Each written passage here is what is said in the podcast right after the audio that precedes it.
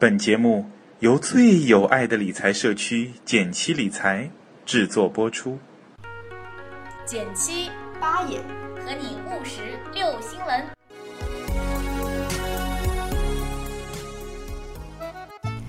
你拍一，我拍一，减七出了 APP，你拍二，我拍二，学习理财在一块儿。你拍三，我拍三，还拍什么呀？赶紧去下载呀！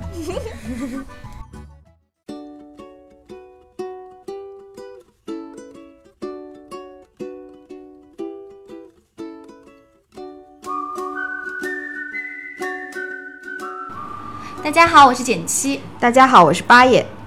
到了年末呢，其实不算是跳槽高峰，对吧？因为很多人还是要等拿到年终奖以后再跳槽，嗯，是的，所以基本上过完年以后，大家就会要好好来听我们今天的这期电台了。但是我们可以未雨绸缪，先听起来。对，先而且先把功课做好了，到时候你才能回答的好。今天我们来讨论的呢是叫做资深 HR 告诉你，我们会这样考察你的学习能力。嗯，这些问题还是挺实用的。因为我们知道，无论你是做各行各业，任何职位，学习能力都是用人单位，或者说你自己创业也好，这都是非常非常重要的一个能力。嗯，那他会怎么样来考察呢？我们来看到第一种方法，给候选人一本几百页的书，然后五分钟以后就来考察他掌握的情况。这篇文章的作者呢，他觉得这个方法是一个很好的考察人的方法，因为这个。考验会涉及到这样几个技能：第一，你是不是能够快速的建立一个知识框架？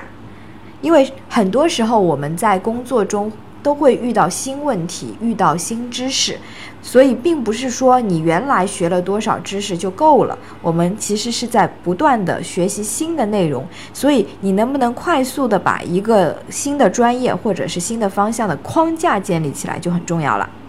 在建立框架方面呢，我觉得当然就要推荐大家都来学习一下用思维导图这样子的工具。我觉得如果说，呃，如果是我来遇到这样子的面试的话，我可能首先会翻这本书的目录。嗯，其实一本书的目录是非常能够反映它的整体知识体系的。嗯，它会分几个篇、几个章，然后每篇里面有哪些章节，然后它会有一些，甚至我觉得讨巧一点的办法。你如果看到某一个章节，它的页数特别多，嗯，至少我觉得考试类的话肯定是这样。如果专业类的这个书籍的话，肯定是这样子的。比如说，你如果去看中国的税法，你会发现肯定是企业所得税、个人所得税、增值税这几个章节是占的那个页数最多的，你就可以默默的把它 highlight 起来了。嗯，是的，最好是能够把整本书的这个呃目录先用我们说的。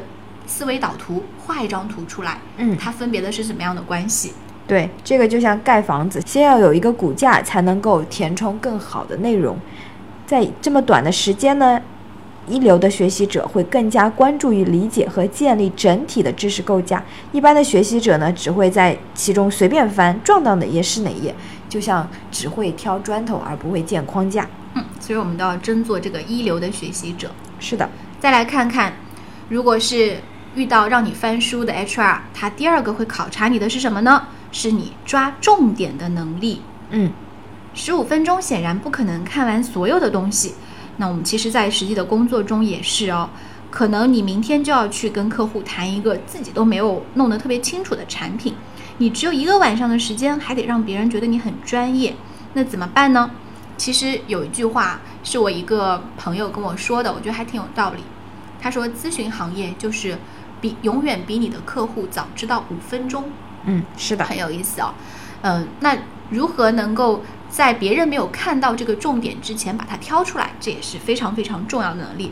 除了我刚刚说的那个呃小技巧，对吧？看哪个页数最多，对，真是嗯，这个叫什么家底儿都搬出来跟大家分享了。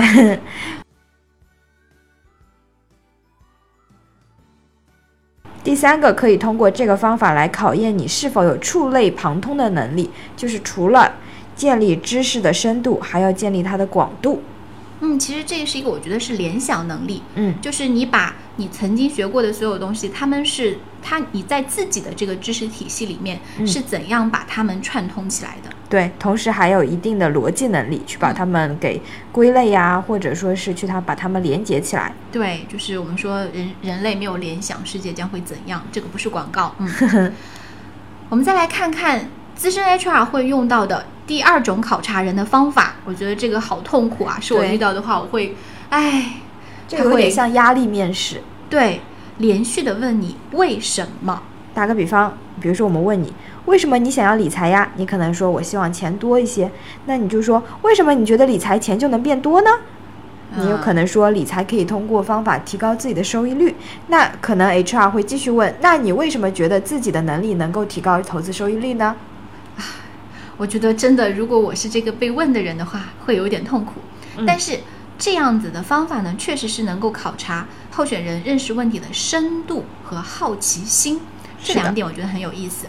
首先，认识问题的深度，它本身就是学习能力的重要表现，而好胜心是求知欲的关键驱动因素。只有有好奇心的人，才会不断的去就是挖掘一方面的知识，把它挖得很深。嗯，爱问为什么的人呢，通常都是出色的学习者。你看一下小朋友就知道啦。嗯，三岁看大，七岁看老。你小时候爱问为什么吗？不记得了。哦，我应该是有因为这样子被打过的。好，好，果然是出色的学习者。那我们来看第三个方法哦。一流的学习者总是能够提出高质量的问题，这是我最近听到非常有用的一个一句话说。正确的提出问题，其实比解决问题更重要。这也是在那个麦肯锡方法里面经常提到的一句话：是的，其实你学会提问题。嗯，对，其实如果你能够提出重要的问题，有一个很重要的前提就是，其实你已经发现问题所在了。如果你连自己这个问题所在都没有发现的话，你根本就无法提出高质量、有深度的问题。嗯，我觉得文中举的这个例子还蛮伤人的啊。这样子的，有个人说：“哎，我遇到一个人事，在我因为我二十四岁了还没谈过恋爱就把我拒了，请问我该怎么办？我应该怎么看待这件事情？”然后下面就有各种各样的回复嘛，嗯可能就会有人抱不平啦，说这个 HR 就侵犯隐私，或者是就很很多人安慰他。对当然也有人说，人家说的很有道理啊，你还没谈过恋爱，巴拉巴拉，对吧？肯定是有问题。好，不管怎么样，其实楼主的态度呢，我觉得是更欣赏的，因为他说，如果你谈过恋爱，HR 就会雇佣你吗？你确定你找到的是你被拒绝的核心的原因吗？嗯我觉得这个很重要。很多人会，嗯，故意的去看一些可能会引起别人同情的问题，就所谓我觉得有一种叫受害者心理，嗯，他把责任通常都推到别人身上，然后从来没有想过，其实是因为自己综合素质最后体现出来了怎么怎么样的一个呈现，导致自己被拒。如果说你反复的去抠说，肯定就是因为他嫌我没谈过恋爱，这个就属于提错了问题，那你永远都不会得到一个正确的答案。嗯，而且看到这一个问题呢，我想到很多企业其实，在面试的最后，出于友好或者其实也有可能是想挖个坑，HR 都会问你说：“哎，那您对我们公司或者说对我们这边还有什么问题吗？”嗯这个问题的话也是很有技巧的，不妨提前准备一下。那如果要很好的回答这个问题，就需要你在去面试之前就把这家公司的背景调查做做清楚哦，否则你肯定是呃不能够对你不了解的公司提出好的问题的。对，包括对这个职位的一些问题。嗯再来看看会用到的第四个方法，叫做一流学习者能搞定事情，就是结果导向。嗯最最重要的是什么？是搞定。那谈到学习能力，很多人都会把它跟渊博的知识联系起来，说这个人看过很多书啊，嗯、懂很多很多方面的东西啊，就是我之前一直说 M O E 哦，Master of Everything。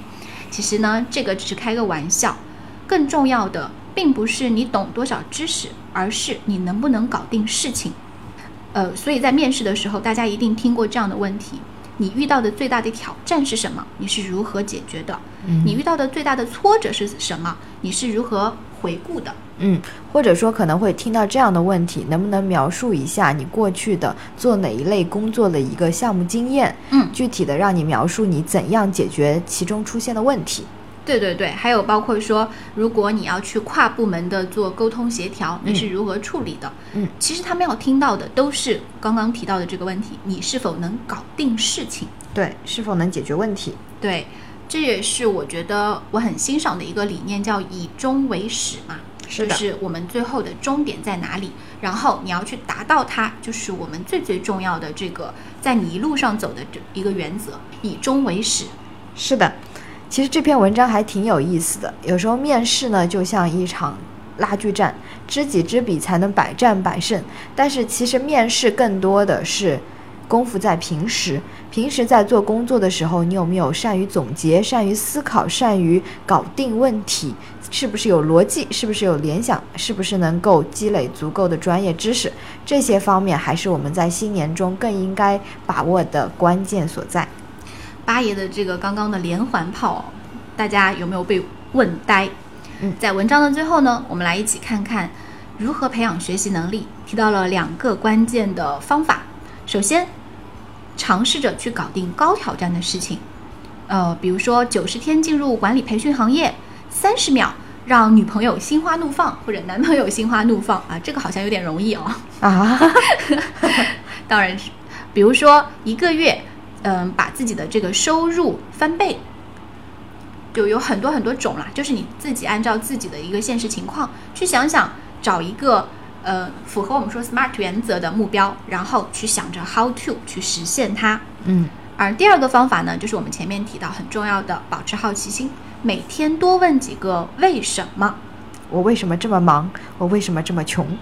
嗯，啊，我今天看到一篇文章，叫做“劳碌命”，因为有篇文章就叫做“为什么有的人喜欢让自己看起来很忙”，还有当你忙的时候，你也要问问自己，为什么你这么忙，别人不忙？嗯哎，好吧，这一期电台真的是让大家听的压力山大，对不对？我们自己也录的压力山大。